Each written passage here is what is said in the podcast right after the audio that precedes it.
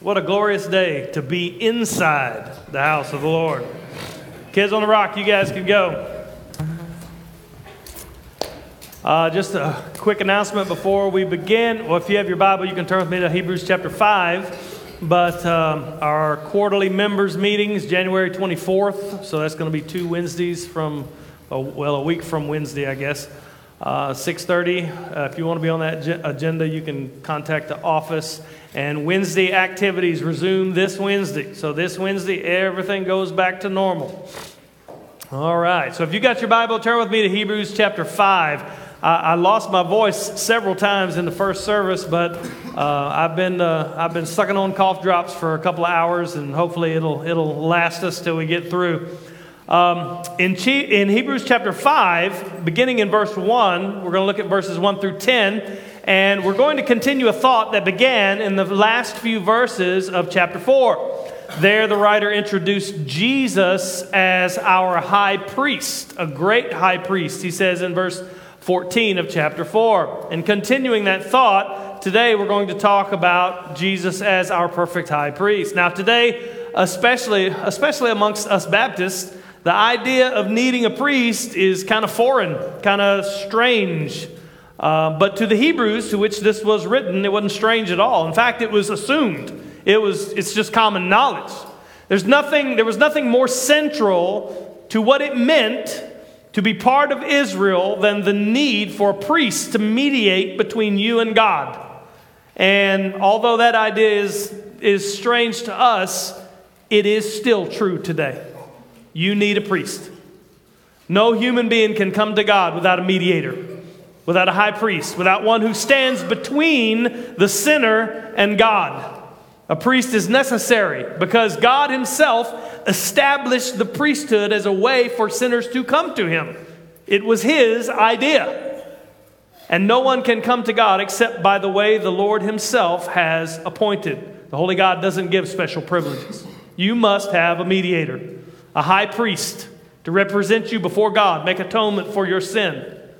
And praise the Lord, we have a priest, a perfect high priest, Jesus Christ the righteous, seated on the throne, interceding for us by the blood of his sacrifice. At the end of chapter 4 last week, the writer exhorted the professing Hebrew Christians to hold fast to their confession even in the face of suffering and persecution. We've talked about it many times going through the book of Hebrews. These Hebrews were facing suffering and persecution from all sides, and it was tempting to turn back to Judaism, to turn back to the old way, turn back to what we've always known, and relieve ourselves of all of this suffering, all of this persecution. In the last part of chapter 4, once again, the writer said, Don't turn from following Christ despite the consequences in this world, hold fast to your confession. And in those verses, chapter 4, verses 14 through 16, last week we looked at why we hold fast our confession and how we hold fast our confession. Let's read those verses just to remind ourselves of where we've come from. He said, Since then we have a great high priest who passed through the heavens, Jesus the Son of God, let us hold fast to our confession. That's his command, his admonition. For we do not have a high priest who is unable to sympathize with our weaknesses, but one who is in who in every respect has been tempted as we are, yet without sin. Let us then, with confidence or boldness, your translation may say, draw near to the throne of grace that we may receive mercy and find grace to help in time of need. We talked extensively last week about that. He's not telling them just, hey, hang on by your own strength, do the best you can. He's saying, no, go to the throne and find the grace that you need to help you in your time of need as you hold fast to your confession. In that text, verses 14 through 16 of chapter 4, the writer introduces for the first time in this book Jesus as our high priest a subject, a subject that's going to take up pretty much the majority of the rest of the book. And because we have a great high priest, he says, these suffering Hebrews can draw near the throne of grace and find help in the time of need. They aren't enduring their suffering alone. They aren't enduring it in their own strength. Their high priest stands with them. The writer says, Go to him, go to the throne boldly because you have a high priest and find grace to help in your time of need. Now, for a Hebrew that's steeped in the Levitical law, in the culture of Judaism, having grown, it's all they've ever known, there would still be some nagging questions about Jesus as my great high priest.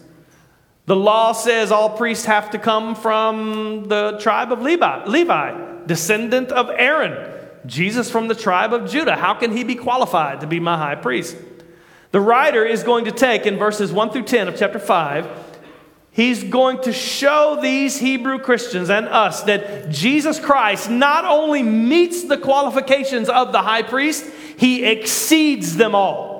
He is the superior high priest, a better high priest than all who have come before him. And therefore, at the end of this section, he says, He is the source of your eternal salvation. Let's read verses 1 through 10, and then we will dissect them together.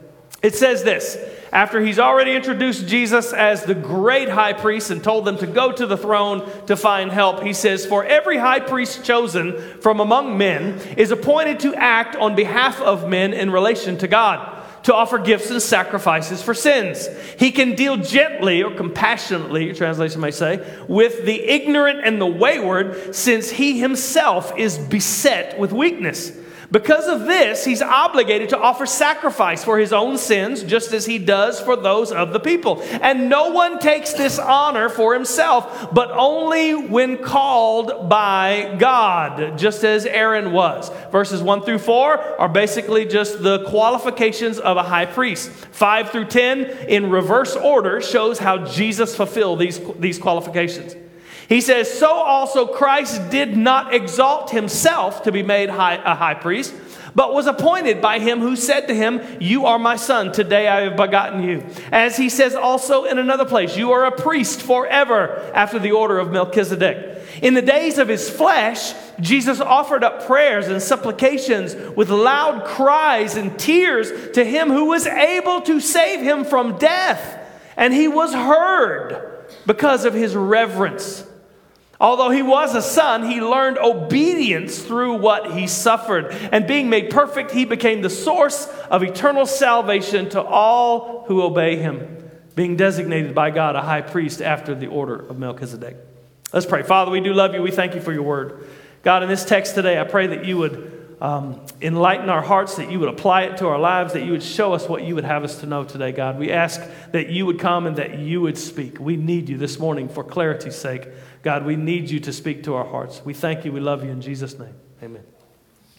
As I said before, verses 1 through 4 are basically simply the qualifications of a high priest. And they are given uh, basically in this general form to show you the basic qualifications. The first qualification he gives is that the high priest, number one, must represent the people with sacrifices for atonement. Verse 1 Every high priest chosen from among men is appointed to act on behalf of men in relation to God to offer gifts and sacrifices for sin. The nature of the high priest's task at its most basic level is to offer gifts and sacrifices for sins. His job was to make atonement for the sin that separated the people from God. And he was to represent the people before God.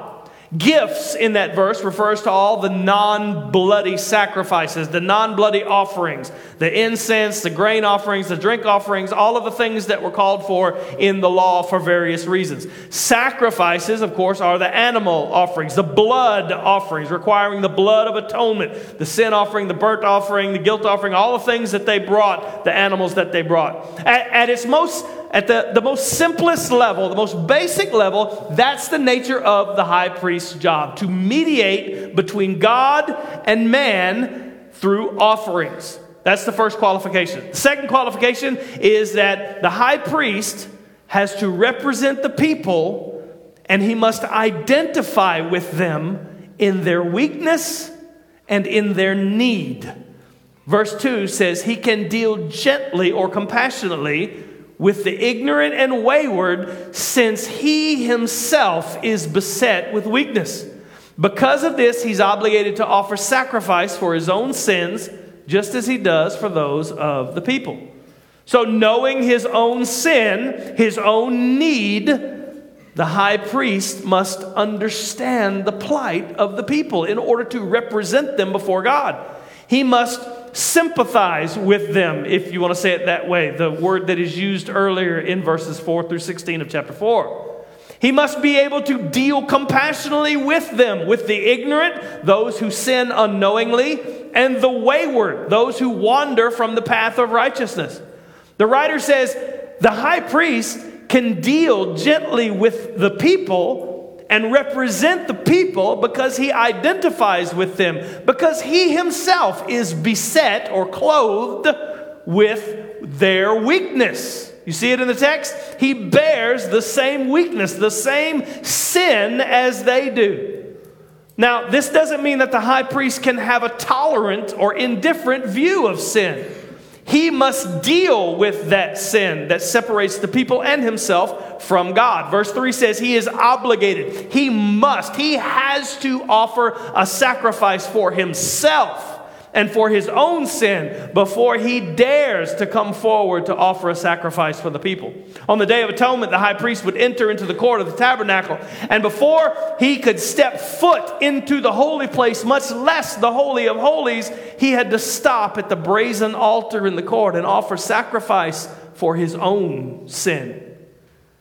And so, what we see here, this second qualification is to be qualified to be a high priest you must identify with the weakness and the need of the people in order to represent them before God. And finally, the third qualification he gives in these first four verses the high priest must simply be appointed by God. He says in verse 4 No one takes this honor for himself, but only when called by God, just as Aaron was. This is not a democratically elected office or one that the powerful or the influential could claim for themselves. A true high priest of God was chosen and appointed by God or through the procedures and processes God put in place, being born of Aaron. This qualification was demonstrated several times in Israel's history. In Numbers 16, a man named Korah and his followers challenged Moses and Aaron as God's representatives. They said, Well, we're all holy. We can all go before God. And the Lord opened up the ground and swallowed them. In 1 Samuel 13, King Saul took it upon himself to offer sacrifices before the Lord as a priest should, as Samuel was supposed to, and God removed the kingdom from him. In 2 Chronicles 26, a king named Uzziah, a godly king, assumed he was able to offer incense before God, and God struck him with leprosy until the day that he died. Only those called and appointed by God are qualified to function as the high priest. Now, in these first four verses, we've learned the qualifications, basically, as the writer of Hebrew, Hebrews puts them, of the high priest. The writer has laid out, really, basically, you probably could make some more, but the basic three that are here in these first four, first four verses are simply this. If you're going to be a high priest, you must represent the people with atoning sacrifice. You must identify with the people's weakness and their need.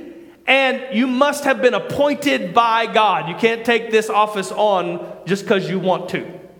Now, what's going to happen here in verses 5 through 10, as we switch to uh, those verses, he's going to show the Hebrew Christians that not only does Jesus meet these qualifications, but he exceeds them. He is a better high priest, a superior high priest, and the only high priest who can represent them before God and help them hold fast in their time of need. Are you with me? Okay, close enough. We're going to go anyway. To show this in verses 5 to 10, he takes these three qualifications and he flips them upside down, starting with the third one first, then goes to the second, and then to the first. So the next thing he's going to show us in verse 5 is how Jesus has been appointed by God. Then he's going to show us how Jesus identifies with the people's weakness and need. And then he's going to show us how Jesus represents us being the source of our eternal salvation. The first he goes and he explains to us Jesus' superior appointment. Jesus has been appointed to a superior place than all the other high priests before him. He says this to, to, to show Christ has been appointed by the Father above all others, he quotes two Psalms. What I'm going to do in each of these points, I'm going to give you the main point. I'm going to show you how, what the argument of the author is in these verses. And then we're going to take the little puzzle pieces within the verses and we're going to explain them one by one. And then we're going to put them all back together to show you how the point applies. Okay? Are you with me? okay. I know I lost some of you right there, but we're going to, we're going to try. The main point, verses 5 and 6 Jesus has been appointed to a higher priesthood than all other priests before him. That's the main point. To show this, he quotes these two Psalms. We're going to look at them one at a time. He says, You are my son, today I have begotten you. That's a quote from Psalm 2 7. Now, we've seen this quote before. It's also quoted in Hebrews 1 5. Remember, we talked about it there. Psalm 2 is an enthronement psalm. It's speaking of God's appointment of the king. The psalm was read every time a new king took the throne of Israel. But it's also a prophetic psalm and a messianic psalm, meaning it was looking forward to a coming king who is also a son of God. It says so in the psalm. So the writer of Hebrews quotes this verse from Psalm 2 pointing to the Son having been appointed as king, ruling over the nations. And then, secondly, he quotes Psalm 110, verse 4. Verse 6 of our passage says, As he says also in another place, you are a priest forever after the order of Melchizedek. Psalm 110 is also a psalm describing God's king. The first verse in Psalm 110 says, The Lord said to my Lord, Sit at my right hand until I make your enemies your footstool. This psalm speaks of a king who goes forth from Zion. And he says, The Lord has sworn, in verse 4, that this king is also a priest forever in the order of Melchizedek. Now, who is Melchizedek? The book of Hebrews is going to go into more detail about him later and how it applies to Jesus. But here, just for the sake of understanding, let me give you kind of a high level sketch of Melchizedek. Melchizedek first appears in the Bible in Genesis 14, where Abraham gives him a tenth of the spoils that he won in battle rescuing his nephew Lot. We don't know anything about Melchizedek's origin or his lineage. All that's said about him is that he was a king of Salem, later called Jerusalem, and he was a priest of the Most High God. So it's said about him in Genesis 14. El Elyon, the Most High. So in Genesis, during Abraham's day, we find a priest of God in this pagan land. We don't know how he got there. We don't know how he became a priest. We don't know anything about his lineage, and we don't know what happened to him after Abraham left it. Melchizedek dip, uh, disappears from the biblical record and is not heard from again. The next mention of his name is in Psalm 110, where a coming king ruling over the nations would also be a priest in the order of Melchizedek. Because of the mystery surrounding this man, who, he, who is a priest and a king, Melchizedek came to symbolize a priesthood that was more ancient than Aaron's, one without beginning and without end, where the priest himself was also God's king. So put these two Psalms together, these two quotes together. The writer of Hebrews is showing that Jesus' appointment as high priest is superior to all of the Levitical priests that have come before him. All of those who are in Aaron's line. Jesus, God has appointed Jesus the office of both king and priest. And because he is in the order of Melchizedek, Hebrews will later tell us, his priesthood is forever. Because Jesus will never die. He lives forever to make intercession for his people. So Jesus not only fulfills the requirement of being appointed by God to represent man, he also supersedes that. having been appointed as priest and king. Now the writer moves to the second qualification, and he shows Jesus perfectly identifies with his people. It says this In the days of his flesh, Jesus offered up prayers and supplications with loud cries and tears to him who was able to save him from death, and he was heard because of his reverence.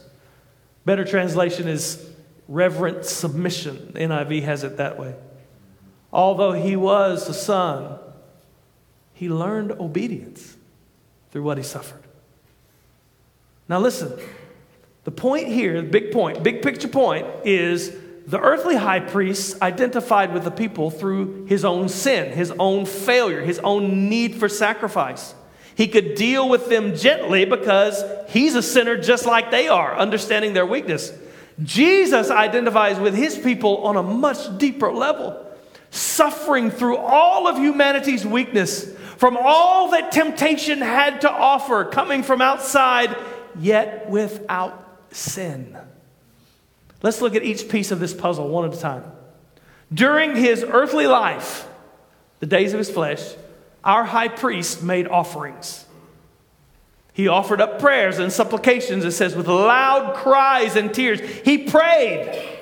We talked about this last week. He drew near to the throne of grace to find help in his time of need. Just what the author of Hebrews told us to do in verse 16 of chapter 4. It says here in the text, he prayed to the one who was able to save him from death with loud cries and tears. The writer's talking about Jesus in the Garden of Gethsemane. His suffering, his agony, when he sweat drops of blood, praying to the one who is able to save him from death, pleading to God that this cup of suffering, this cup of wrath would be removed from him. In that hour in the garden, Jesus suffered and was in agony. Mark chapter 14 says this and he took with him Peter and James and John and began to be greatly distressed and troubled. And he said to them, My soul is very sorrowful, even to death. Remain here and watch. Then he says this Look, and going a little further, he fell on the ground and prayed that if it were possible, the hour might pass from him. He said, Abba, Father, all things are possible for you. Remove this cup from me. And in the very same breath, Yet not what I will, but what you will. You know, often we misunderstand the suffering and the anguish that Jesus struggled under that night. It wasn't just the anticipation of a horrible death that's coming by crucifixion. Later, Christian martyrs would proudly and happily, joyfully go to their deaths for Christ, even horrible deaths. They would do so with a smile on their face. Was Jesus less than they? Of course not. The anticipation of physical torture and physical death was not what racked Jesus with suffering that night. Jesus' death would be like no other has ever experienced. He wasn't just facing the Roman lash and the nails of the cross and, and the suffocation of being crucified or the experience of death on the cross for the first time in all of eternity, God the Son would experience the holy wrath of the Father for sin. For the first time, the Son would know what it is like to be cut off from the Father and punished under judgment. And not just one person's sin, but the sins of the world. No one has ever experienced that before or after. There have been people that experience God's wrath upon them for their sin as they are tormented, separated him from him for eternity, but no one has ever experienced the wrath of God for the sins of all of God's people. In anticipation of what no human being had ever experienced, As that drew closer, Jesus, who is fully human, suffered in agony, even praying that this cup of wrath would be removed from him. Now, pay attention to what the words actually say in verse 7. As Jesus faced the wrath of God for sin, facing the greatest trial, the greatest suffering any human, human being had ever known, he suffered and agonized, and it says he prayed to the one who was able to save him, deliver him from death, as he pleaded for this cup to be removed. The Father is able. The Father was able to let this cup pass from him, deliver him from this death he was about to endure. And the writer tells us in verse 7 Jesus' prayer was heard. He says, and he was heard because of his reverent submission. It's a better way to translate it. Because not my will, but your will. When it says he was heard, that doesn't mean his prayer just reached the destination. It means his prayer was answered. It's used that way many times in the Bible. Your prayer has been heard. It's what the angel said to Cornelius. Rest assured, your prayer has been heard, meaning it is answered. But hold on. He prayed to the one who was able to save him from death, and his prayer was heard. No, it wasn't. He still died. He still went to the cross. The cup didn't pass from him, he had to drink it. The Father didn't let the cup pass from Jesus, but his prayer was heard. Instead, the Father gave him the help in his time of need to endure the trial that the Lord had set before him. Just as he told us in verse 16 of chapter 14. Jesus went to the throne of grace receive help in his time of need. In Luke chapter 22, which is the same scene, the Garden of Gethsemane, it says, And, he, and when he, he withdrew from them, about a stone's throw, knelt down, prayed, saying, God, Father, if you are willing, remove this cup from me. Nevertheless, not my will, but yours be done. Have you ever read verse 43 before? And there appeared to him an angel from heaven strengthening. Now, if you continue reading in Luke 22, the next few verses show Jesus still in agony, Jesus still praying, God, let this cup pass from me. But from the time he rises and walks out to meet his disciples, he is resolute to go to the cross. Jesus identifies with his people in their weakness. Jesus did in his suffering and his trial what the writer of Hebrews just told the suffering Hebrew Christians to do. Hold fast to your confession. Go to the throne of grace to find grace to help in your time of need. Now, when we hear this, there are some objections. I'm going to get to it. Just hold on. We hear this, we immediately object. I mean, Jesus is God. Sounds awful weak to be a God to be the God, the only God. Yes, but Jesus is also fully human. And going through this suffering as a man, as a human being, was necessary for Jesus to identify with you as your high priest and represent you before the Father. Verse 8 tells us, although he was a son, meaning the Son, the Son of God, he learned obedience through what he suffered. He learned obedience through what he suffered. What does that mean? Does it mean Jesus was not obedient before, but then he became obedient in the garden? Of course not. Stop it. What does it mean he learned obedience? Listen, the Son of God experienced what it's like to obey the Father when his human nature, his human weakness suffered for it. Do you understand? Before taking on a human nature, He never suffered for the Father's will. Let's put it in our context. Maybe it'll help you understand a little better. We can talk about obedience. We can think about obedience. We can even walk in obedience in various ways to God's will. But as a frail human being, you don't truly learn obedience, the depth of obedience, until obeying God's will goes against every inclination of your heart and every temptation from the world, the flesh, and the devil. When temptation from all around you comes and says, You can't do that. And if you do, you will suffer. That's when you learn obedience.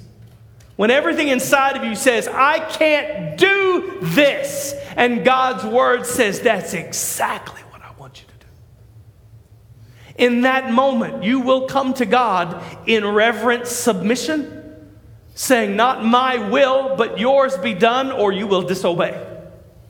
That's what learning obedience means. When you pray for healing and it doesn't come, not my will, but yours. When you pray to be relieved from this suffering, this trial that I'm going through, and you realize this is exactly where God wants me, not my will, but yours. When you say, God, if I do this, they will kill me. And the answer comes, then you go die. What a message for these Hebrew Christians who were tempted to turn away from Christ because they were suffering. Jesus can identify with you. He understands your weakness and your need better than you do. Now, I got to say, make sure they be careful not to take this farther than what the author of Hebrews intends. The suffering and the trial of the cross was not a surprise to Jesus. He was not surprised in the garden thinking, oh no, I have to go through this. I don't want to do that. From all eternity, Jesus chose to take on flesh. He chose to give his life on the cross. As he walked with the disciples, he told them he was going to go to the cross. He told them he was going to rise from the dead. Even as he prayed, Let this cup pass from me in the garden, it wasn't a surprise to him. And it wasn't that suddenly Jesus decided, I don't want to do what the Father has called me to do. No, it was his humanness, his weakness of being human that was suffering. In the same breath that he said, Let this cup pass from me, he said, Not my will. He wanted to do the will of the Father. His will and the Father's will were aligned, but his human nature suffered for it. The Old Testament high priest identified with the people through their common need for sacrifice. He's a sinner just like they're sinners. Jesus, the perfect high priest, identifies with you, his people, on a much deeper level. He endured more than you will ever endure. He endured more than you ever have endured. He took the full force of temptation's power and conquered it, learning obedience as a man through his suffering. So not only is he able to sympathize with you in your weakness, as we were told at the end of chapter 4, he overcame that weakness for you. He can represent you perfectly before the Father as your high priest. Because not only can he understand and identify with your need, but he conquered that need for you. And because he did so, he can fulfill the last qualification make perfect atonement. Jesus perfected salvation for his people. Being made perfect, he became the source of eternal salvation to all those who obey him, being designated by God as a high priest after the order of Melchizedek. Made perfect doesn't mean he was imperfect before he suffered, and his suffering made him perfect as if it washed away whatever flaw he had or whatever sin he had. The word means, the word perfect means complete. He was made complete through suffering. Jesus, God and man, was made complete as the Savior mankind needs, as the high priest mankind needs through his suffering, so he can identify with you, so he can represent you before the Father. He was made complete as the perfect representative for humanity, the perfect atonement, the perfect sacrifice for humanity, a perfect high priest who has conquered sin by his own sacrifice and can forever represent you before a holy God.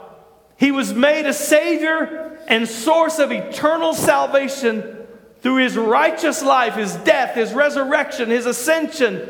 The writer saying, Here is your perfect high priest. Don't turn away from him. He says, He is the source of eternal salvation for all those who what do you expect? What does the verse say? The source of eternal salvation to all those who obey him. Is the writer suddenly claiming salvation by works? No. Read the sentence. Is obedience the source of our eternal salvation? No. Jesus is the source of our eternal salvation. The writer is saying the same thing he said all the way through the first five chapters. Obedience characterizes and flows from your salvation. So, what does he mean here, though? I mean, that's what the verse says eternal salvation of all who obey him. What does that mean? Remember the audience that he's writing to. And once again, as I've told you before throughout Hebrews, let the author of Hebrews define his own terms. Up to this point, chapter 5, the commands to be obeyed in this letter all point in a single direction. In chapter 2, verse 1, he told us to pay closer attention to what we've heard, lest we drift. In chapter 3, verse 1, what are we to do? Consider Jesus. We talked about it there. Think on him, set our minds on him. Chapter 3, verse 6, hold fast to our hope. Chapter 3, verse 12, guard against a heart of unbelief. In chapter 4, strive to enter his rest. In verse 14 of chapter 4, hold fast to your confession. In verse 16, we read earlier, draw near to the throne of grace do you see every command he's given us in five chapters? Do you see what they all are founded on and revolve around? Hold on to Jesus. Trust in Jesus. Hold fast to your hope in Him.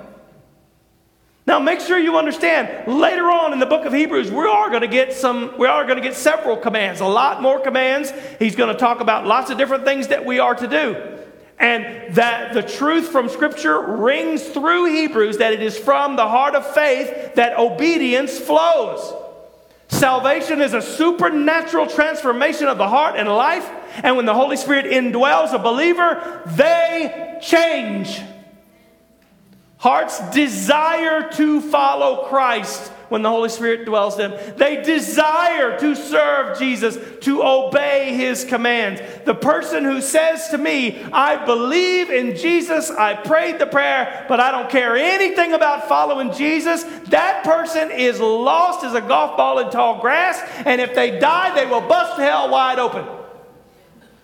So we must examine ourselves to see whether we are of faith. But make no mistake, salvation is by grace through faith in Jesus Christ alone.